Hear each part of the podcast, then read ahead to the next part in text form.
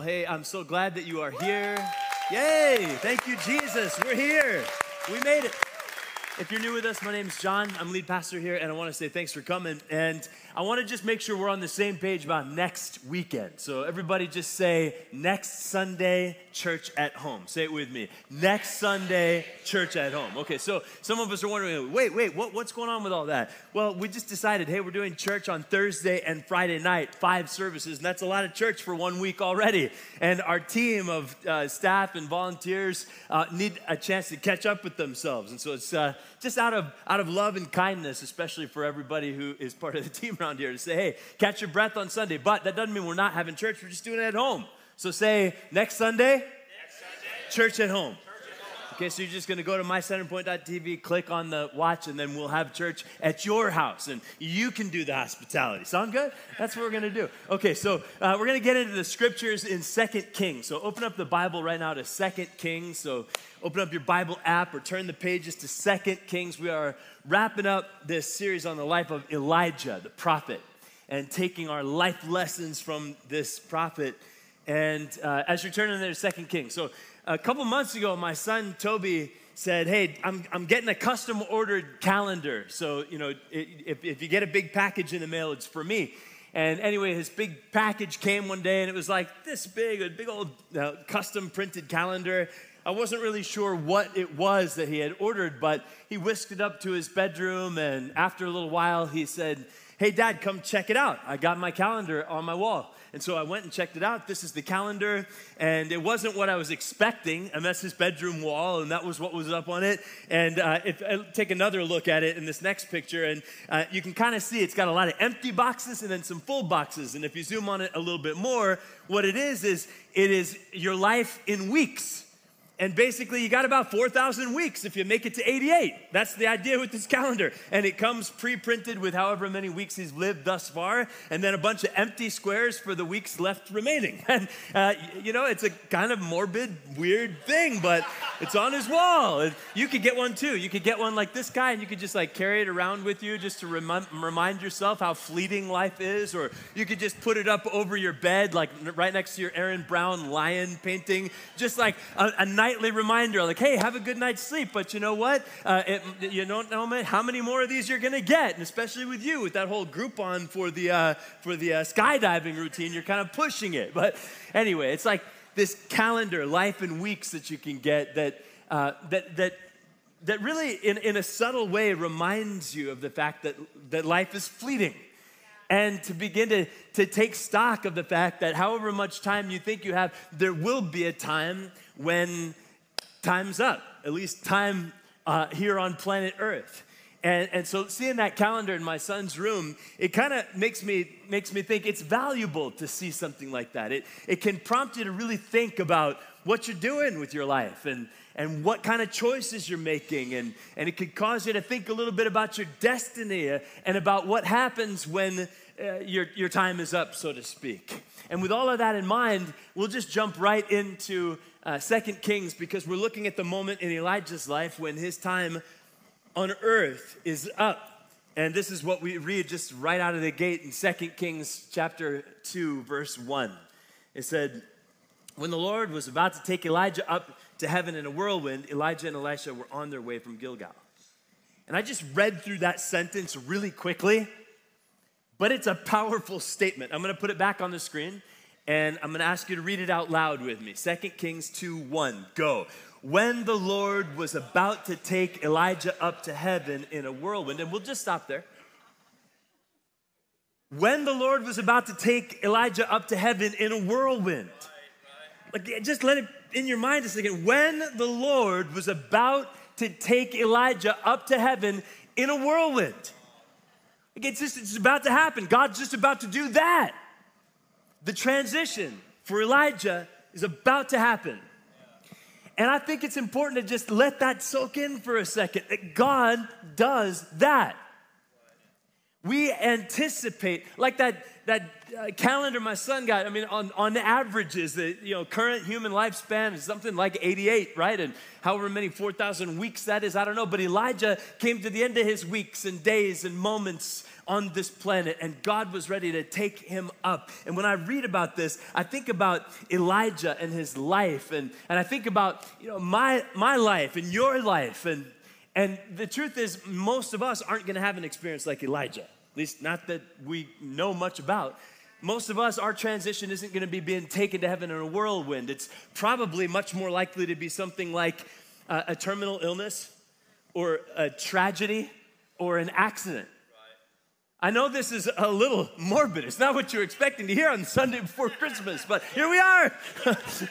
but it's important to have it in mind. Like there is a sense of finality to our days on earth. And, and from time to time, I think the Bible wants us to uh, God, in His Word, wants us to have a view that goes beyond the here and now because it would affect what we do here and now. And I think about Elijah's life and, and, and how it came to be that that sentence we just read together could happen.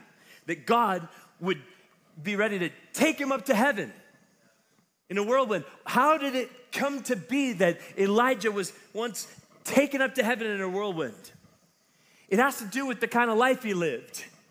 And over these last seven weeks, what we've been looking at is this reality that Elijah lived his life day in and day out, waking up again with a yes, God. Each day waking up, some days full at level 10 of a faith in what God would do, other days waking up feeling eh, depressed, but still with a yes, God in his heart. Elijah lived a life yielded to God in faith. This is his legacy. And what we're doing in this series is saying, okay, what we saw in the life of Elijah is meant to provoke us we saw a man of God learn how vital it is to recognize that you can't just take things lying down all the time, that sometimes you got to recognize what Ahab is doing, what the ruling governmental authority is doing, is cross the line, and I have to take a stand against it. We saw that in Elijah's life. That's part of his life of faith. We saw that Elijah recognized he was here to do something to bring blessing, to be a conduit of blessing, in one case, to an old woman who who, didn't have enough to eat, and he brought a miraculous supply to her. He recognized that because of his connection with God, he could reach out in prayer and faith and see the dead raised to life. Like that he could live by such faith that he could go up to Mount Carmel where a bunch of God's people were being led astray by false idols and false prophets and say, It ends here. It ends here because I'm here. It's a man of faith that stands in a moment like that, full of faith in God. And his life lesson, on the whole, is a life of faith in God leads to a moment of being caught up into heaven. It was his personal, deep connection with God that blessed the heart of God and blessed his life. And it's not just about Elijah, it's about you. It's about you and me. Would we be the courageous ones that would learn to live like that too? That would learn to say, God, I feel you're stirring inside of me to perceive what's going on and to do something about it. God, I perceive your fire growing inside of me to, uh, to show up. I, I'm receiving your word, I'm hearing what you're saying, and I'm going where you're sending me. Like that's really at the heart of the life of Elijah. And all of that comes from his own personal belief. He believed God. He believed God. And his life result is being taken up to heaven. When I see Elijah's life, there are four words that come to my mind, and it's history and destiny and legacy and eternity. I want you to just take this to heart today because you are making history every single day of your life. Every choice you make, it's part of your biography, but it's also you making history. And so, my question is what kind of history are you making? Is it a tame and safe history, free of any risk? Is it a selfish history that's just about you? What kind of history are you making? I want you to just think about it. What kind of history am I making? Maybe even say this question out loud with me. What kind of history am I making? Just say it. What kind of history am I making? And, and it's a question to ask because your, your history is made up of the choices that you make day in and day out. And your history will quickly become your destiny. And Elijah's at the end of his time where his history has added up to the destiny that God would have had for him. And then that destiny creates something of a legacy. And then you leave for eternity. And so the message today that's been flashed on the screen a couple times, like a tease, is simply this make history in a way that suits your destiny and adds up, uh, sets up a legacy for when you step into eternity. I want you to just say together, let's make history. Let's make history. Okay, I'm gonna take you back to 2 Kings 2. Speaking of, of, of history, 2 Kings 2 1 again. When the Lord was about to take Elijah up to heaven in a whirlwind, Elijah and Elisha were on their way from Gilgal. Elijah said to Elisha, Stay here. The Lord has sent me to Bethel. But Elisha said, As surely as the Lord lives and as you live, I will not leave you. So they went down to Bethel. The company of the prophets at Bethel came out to Elisha and asked, Do you know that the Lord is going to take your master from you today? Yes, I know, Elisha replied. So be quiet. Then Elijah said to him, Stay here, Elisha. The Lord has called me to Jericho. And he replied, As surely as the Lord lives and as you live, I will not leave you. So they went to Jericho. And then the company of the prophets at Jericho went up to Elisha and asked him, Do you know that, uh, that the Lord will, is taking away your master from you today? Yes, I know, he replied. So be quiet. So then Elijah said to him, Stay here. The Lord has sent me to the Jordan. And he replied, As surely as the Lord lives and as you live, I will not leave you. And so the two of them walked on. This is a moment where uh, we, we, get, we get four places that are in the ancient Near East, just kind of listed it off one after another. And just to stay with me on this, I want you to just say them after, after me out loud Gilgal, Gilgal. Bethel, Bethel. Jericho, Jericho. Jordan. And, okay, so this is the prophet Elijah's uh, grand tour of the Holy Land. And we read it in a few quick sentences, right? And, and, the likelihood, though, is that even though it seems like one quick moment to us, just based on the foot travel alone, we're probably talking about weeks, maybe even months. And so this really is the last season of Elijah's life. It wasn't just one quick day, it was a season here that we're seeing. And in this season, Elijah does take this tour by the inspiration of the Spirit of God to these four distinct places. But I think that there's a revelation here, and it, it started with the fact that we know God was about to take Elijah up to where? Heaven. To heaven. But the Spirit of God does not want us to think that the only thing that matters is going up to heaven. Because this tour here is a tour through the milestone moments of the hand of God in history. And it's as though God is saying, as much as I'm passionate about taking you up to heaven, I am passionate about seeing what you're gonna do in history here on planet Earth. And so I want you to just think about with me uh, what, what this tour represents. I mean, first of all, they go to Gilgal. Say Gilgal. Gilgal is the very first place where God's people, when they, when they came into the promised land, the very first place they celebrated Passover together. And, and the Passover celebration is when God's people reflect on the fact that we should have died, we could have been dead, but God came and rescued us from dying. and so there in Gilgal, the very first place God's people celebrate the Passover, it, it marks the fact that they got a new beginning in the promised land. Wow. It's good. Yeah. yeah, so Gilgal, the place of new beginnings. That was Elijah's first stop. It's a prophetic message, isn't it? To any of us who, who needed to know that we could get a fresh start somehow. Amen. To any of us who were hoping that maybe, just maybe, there could be a second chance. For some of us who are dealing with a spirit of death coming against us, to know that there is a way that we can experience the hand of God. Come on, somebody, and say amen. And then after Gilgal, they go to Bethel. And Bethel Bethel is this place, if you remember your Old Testament a little bit, it's the place where Jacob wrestled with God. Like Jacob wrestled with the angel of the Lord, had this powerful personal encounter with the very presence of God that changed him for life. He came away with his identity totally transformed, new name. He's now Israel, no longer Jacob.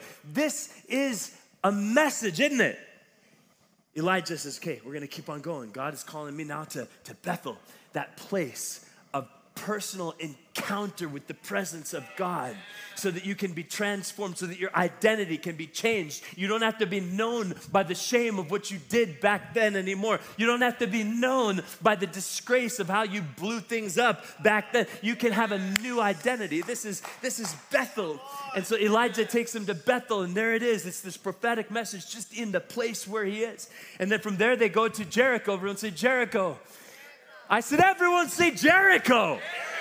Come on. And so Jericho, if, you, if you've been reading your Old Testament any time, you realize Jericho is an important pivotal place because God's people, after coming into the promised land with Joshua's leadership, they needed to take on Jericho. But what God gave them as a strategy was unlike anything anyone would have ever imagined.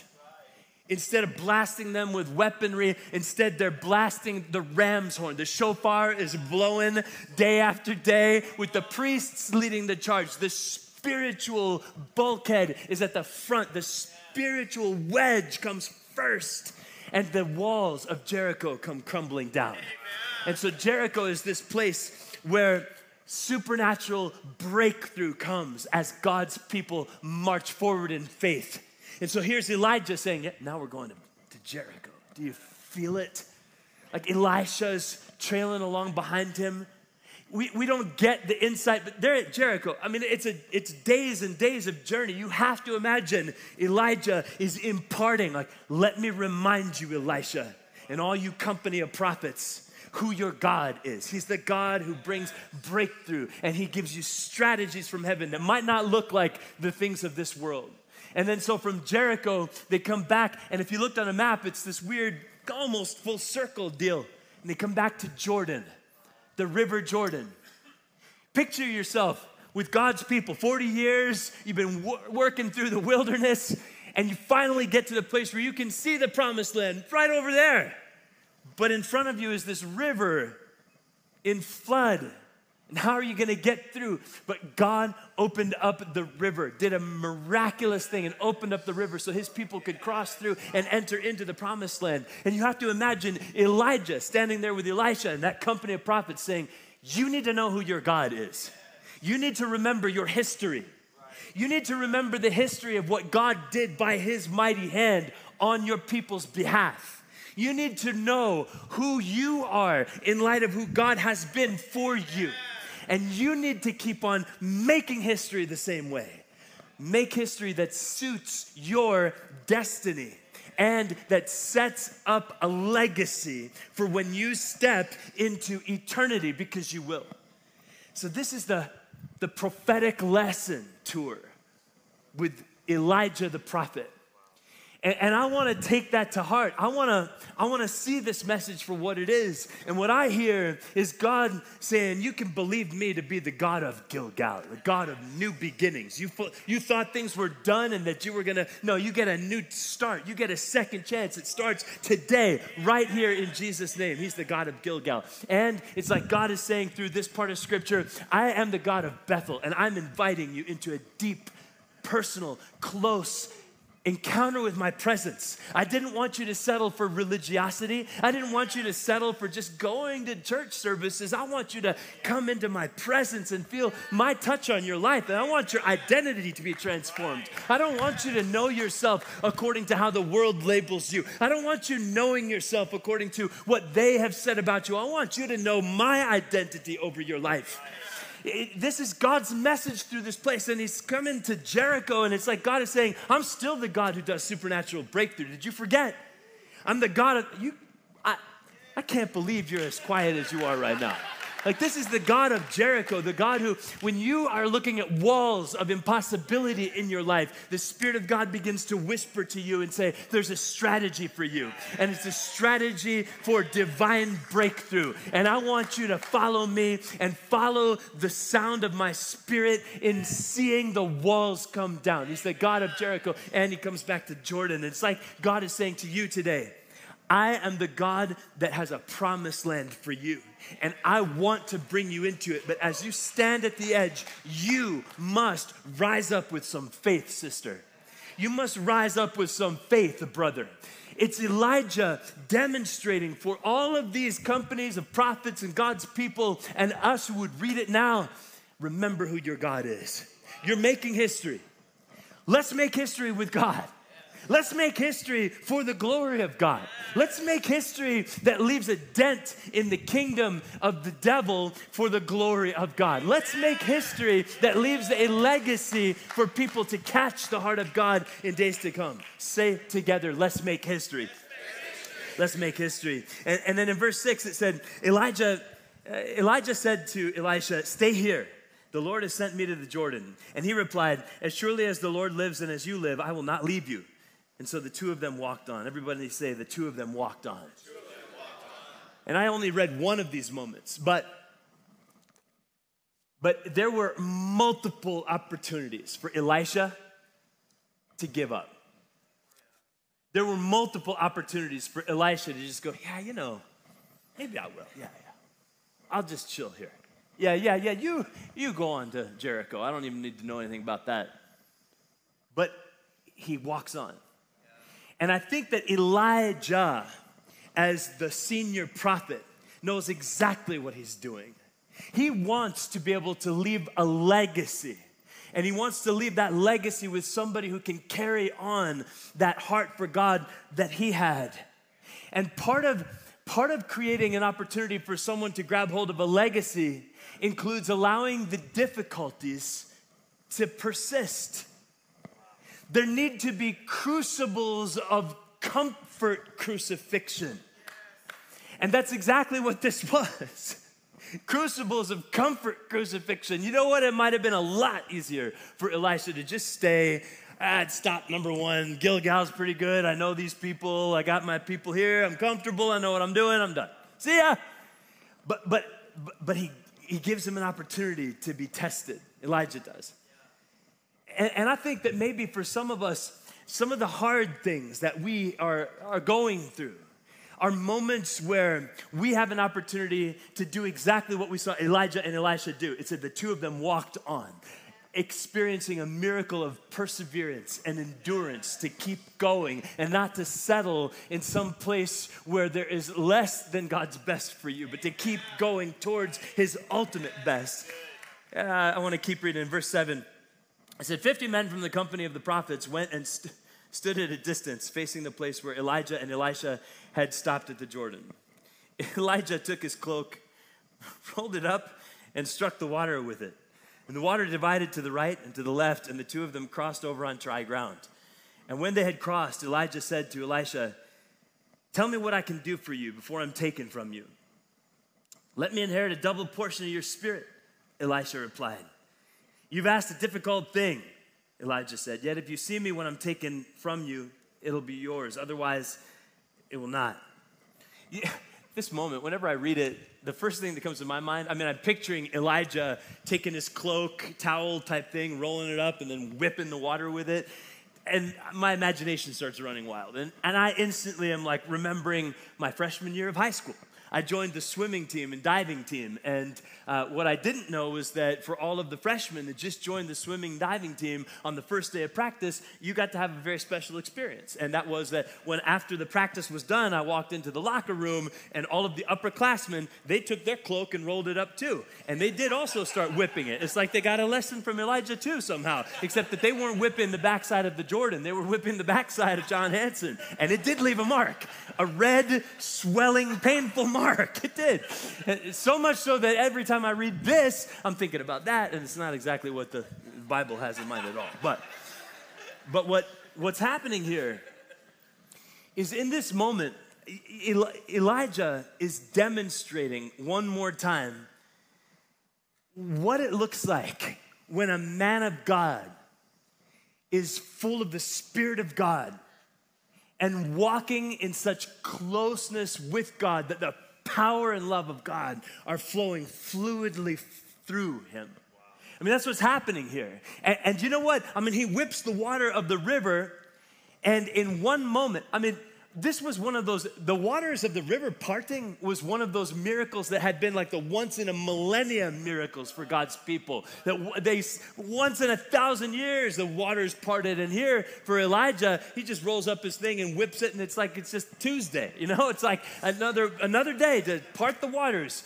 But it, what it is, it's a demonstration of a life fully yielded to God and how, if you could picture it this way, like, if you and I could see Elijah's life for what it is, he's a human being who just learned how to operate and live with such a communion with God, such a closeness with God, that he could feel the power of God flowing through him to such an extent that even a miraculous thing like the waters parting could happen right there in an instant.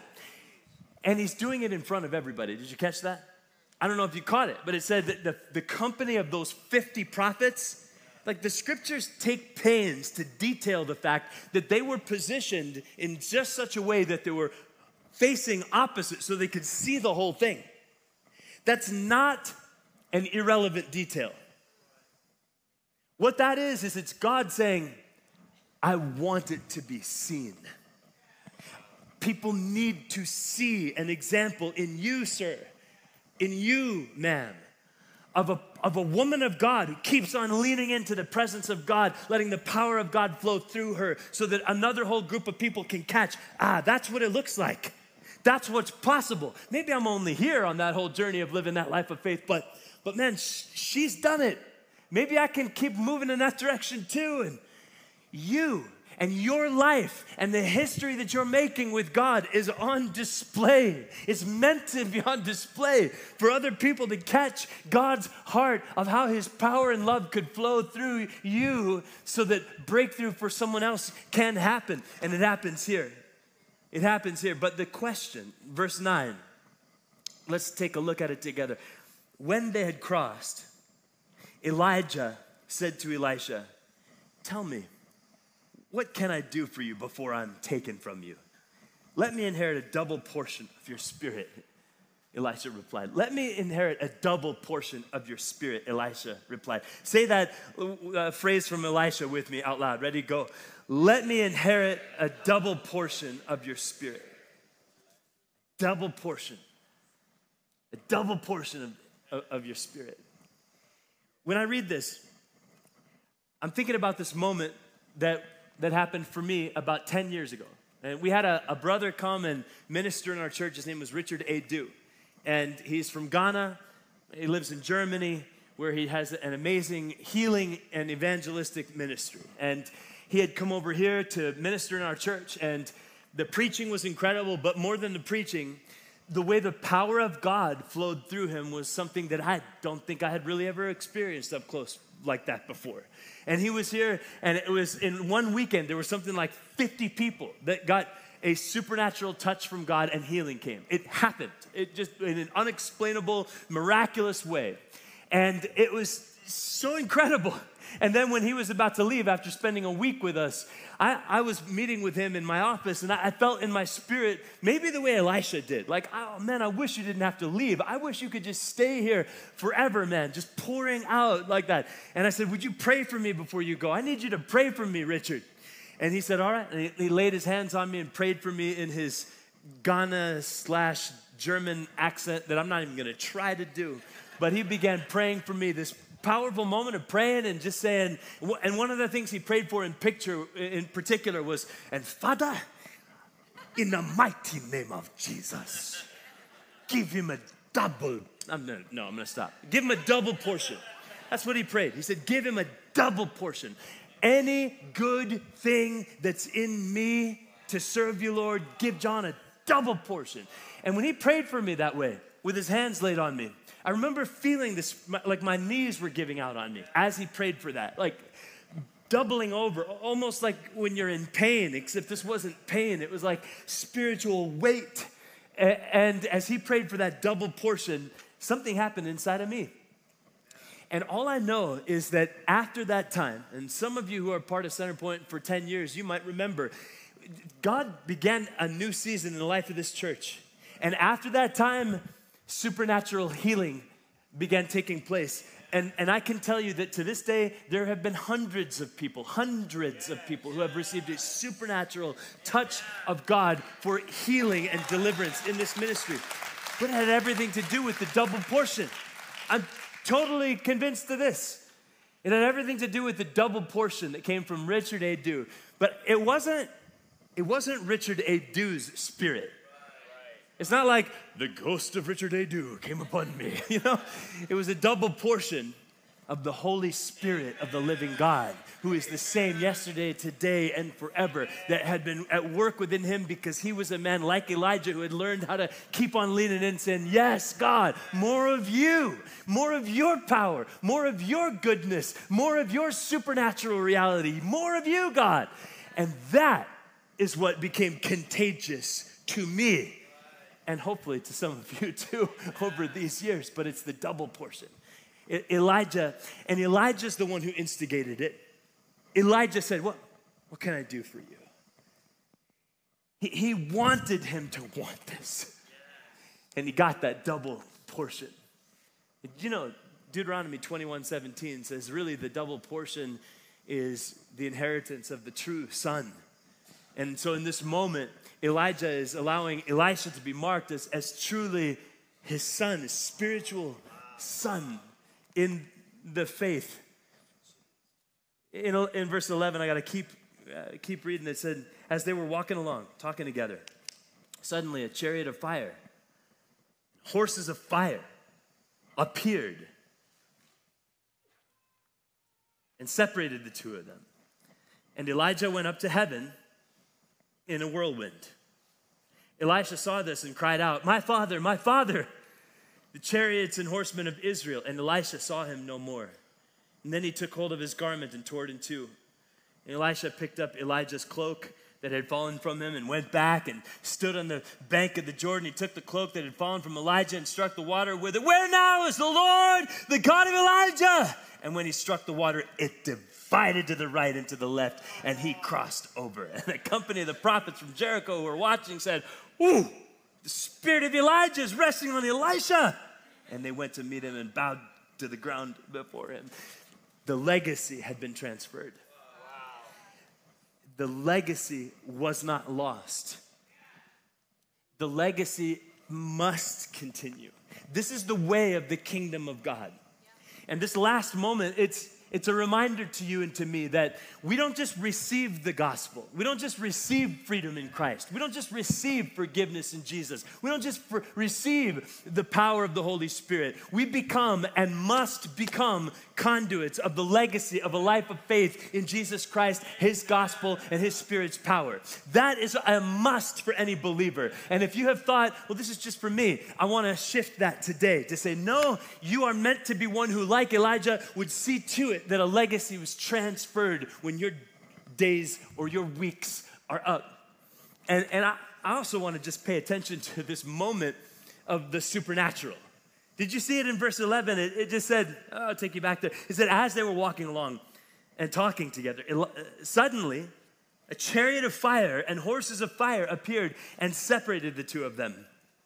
And Elijah went up to heaven in a whirlwind.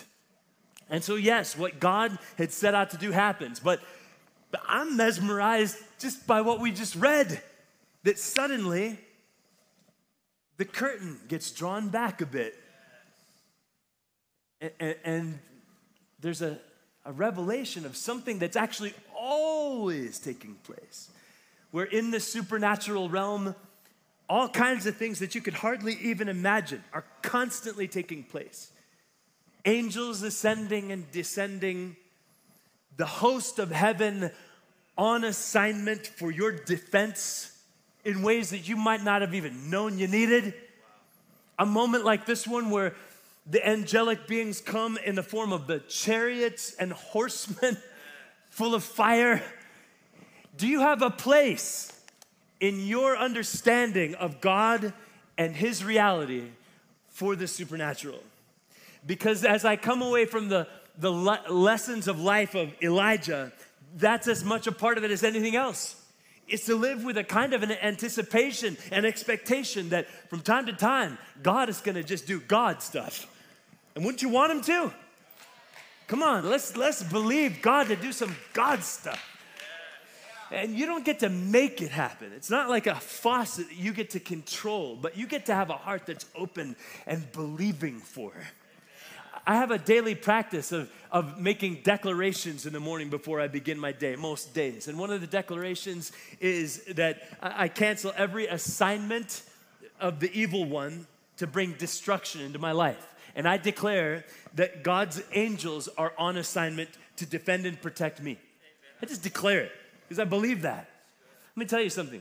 Uh, two months ago, when we had our men's retreat, I, I was driving there by myself on the Friday, and I was driving, I guess, around 5 p.m. or so during rush hour, and I went back the back way through Pala Reservation.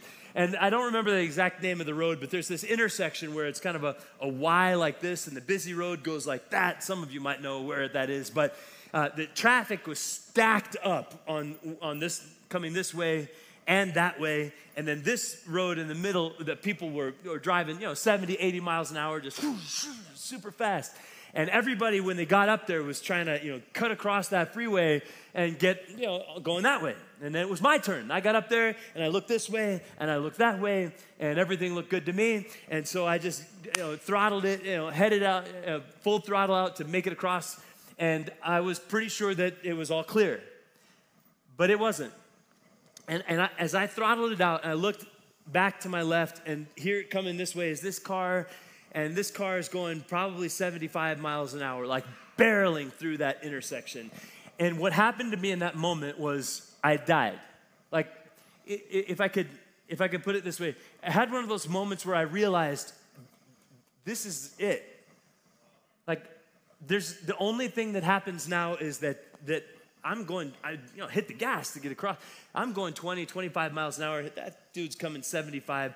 Cars here, cars there, nowhere to go. I'm I'm dead. Like, this is it. It was all I could think of. I could, uh, in that split second kind of reality, I could see what happens next is a massive collision and I'm dead.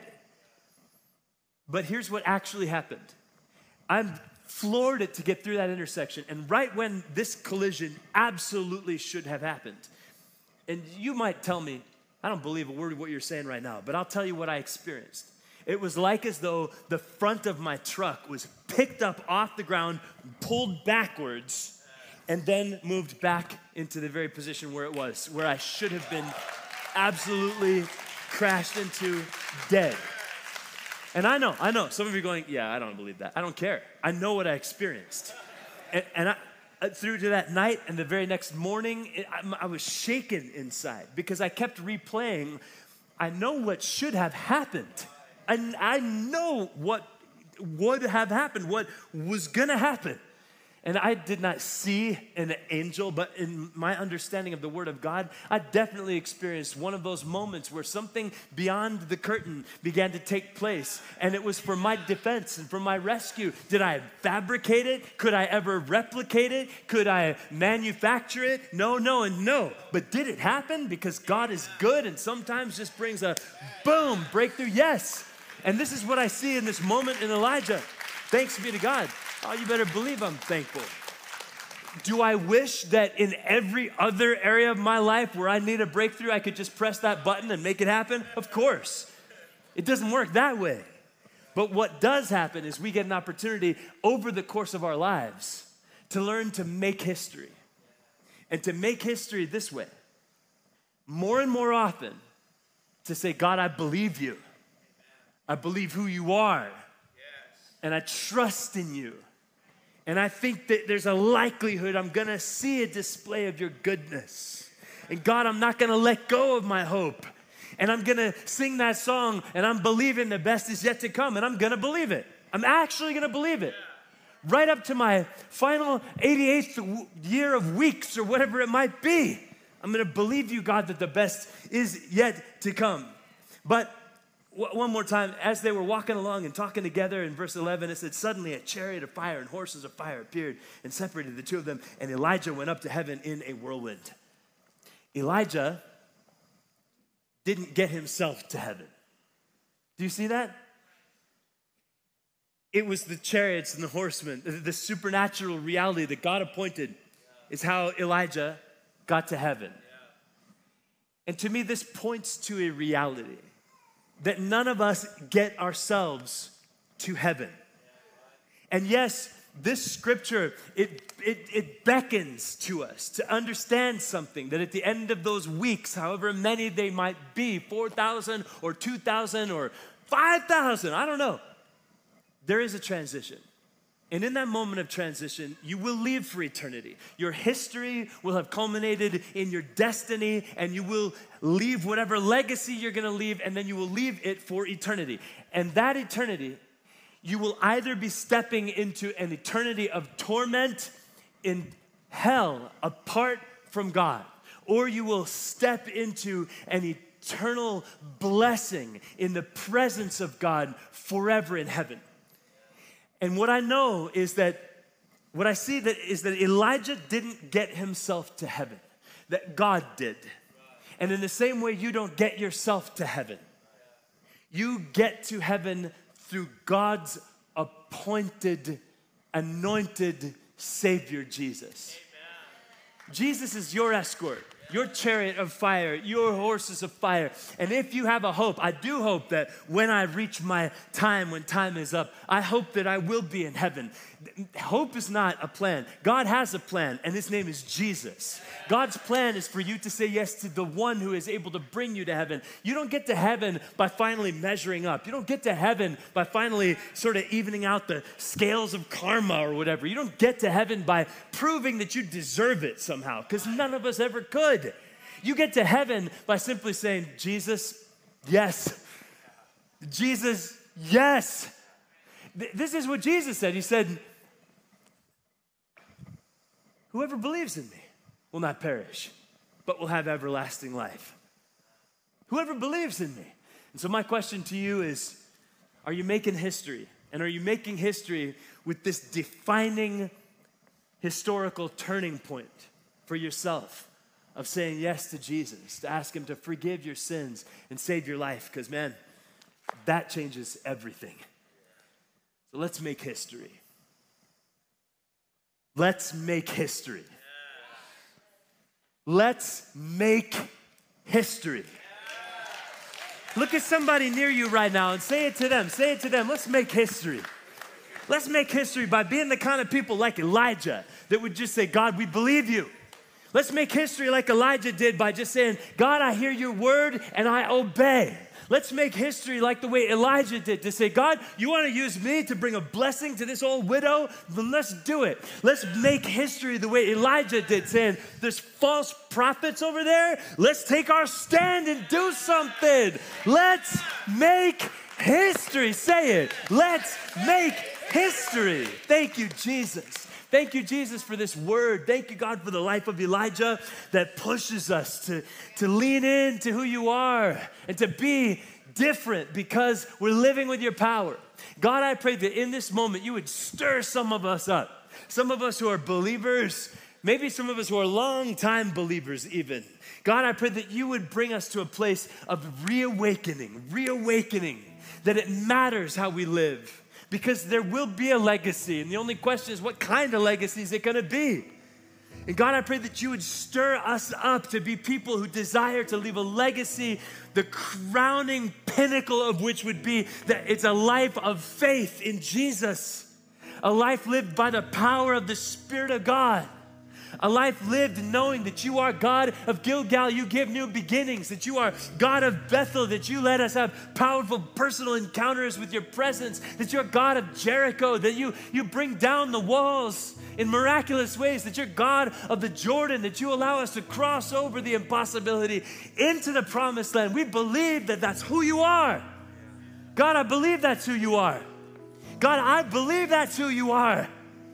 I pray, Father, right now for a, a reawakening for some of us old time believers. You've lived through a lot of stuff. Sometimes when you live through a lot of stuff, you can end up getting calluses. Don't let those calluses keep you from keeping on, being bold in the power of Jesus Christ. Don't let the calluses, because of what you've gone through, keep you from keeping on, trusting Him for something new. Don't let the calluses of what hadn't worked out yet the way you had hoped keep you from trusting Him still today. Some of you who are brand new in your faith, you, have been a believer for a, a few months. That's it. I want you to remember what you've heard today. That you looked at the life of Elijah for a couple, a couple months. And what you saw was an example. God going, here it is. Here's what it can look like. Are you in? And he's saying it to you right now. Like, are you in?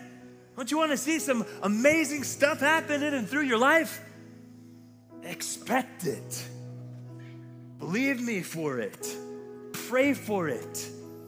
Catch my word about it and run with obedience into it. Let's make history. It's like God is whispering to someone right now hey, you and me, let's make history with your kids, with your neighborhood, with your business, with your classroom, with your floor on the hospital, with your whatever, with, with your job site, with God is saying to you, don't underestimate what I want to do through you. I believe that's a word from God for somebody. Don't underestimate what I want to do for you, through you, where I've placed you. Let's make history. Can you hear it? Just kind of like God is whispering it to you. Let's make history. I'm, it's like God is saying, I'm not done making history. I never will be.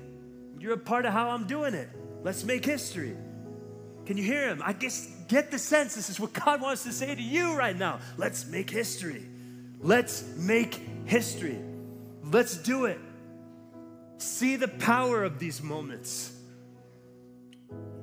God, I pray right now for an awakening for somebody, that somebody in this, in this gathering, in this time, would wake up to the reality of Jesus Christ, Son of God and Savior.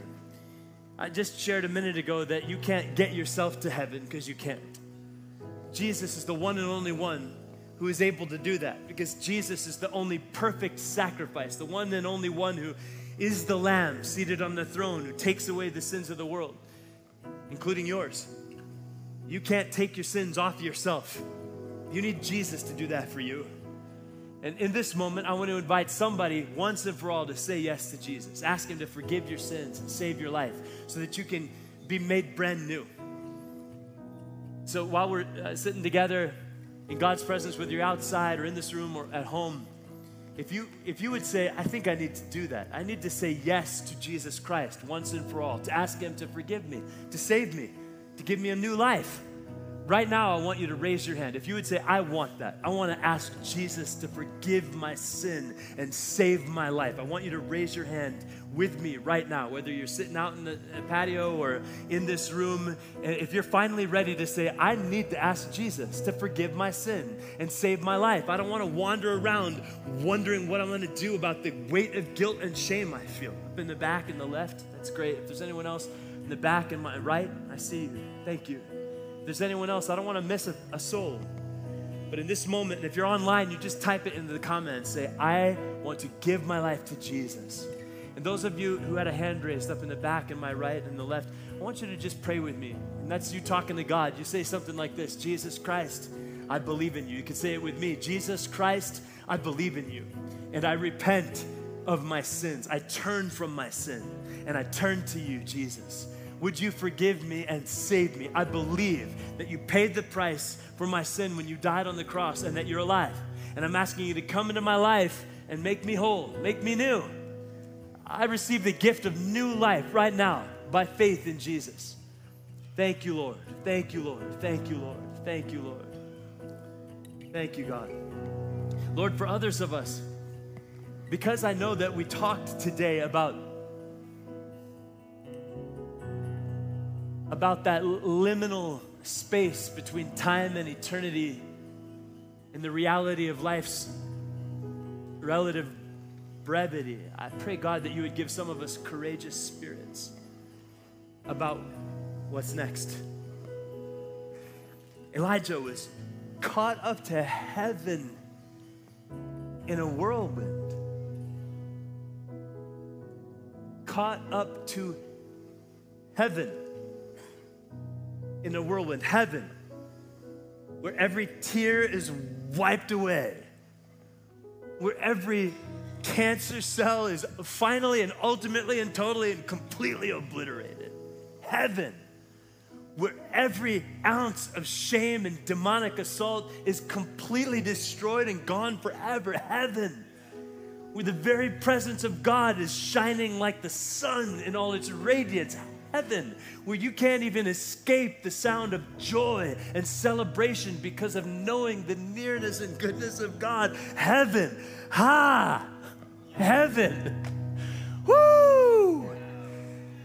Oh, thank you, God, that we have such a hope. Why don't you stand to your feet and just say, Thank you, God, for such a hope. Stand to your feet and say it with me. Thank you, God, for such a hope. Woo! Thank you, God, for such a hope. Thank you, Lord. And in this life here and now, I believe for your goodness to come until that day we breathe our last. And so, here and now, God, we await your hand and your touch and your breakthrough, and we believe you for it. In Jesus' name. Once you sing out, I know breakthrough is coming by faith. I see a miracle. You guys can sing it out.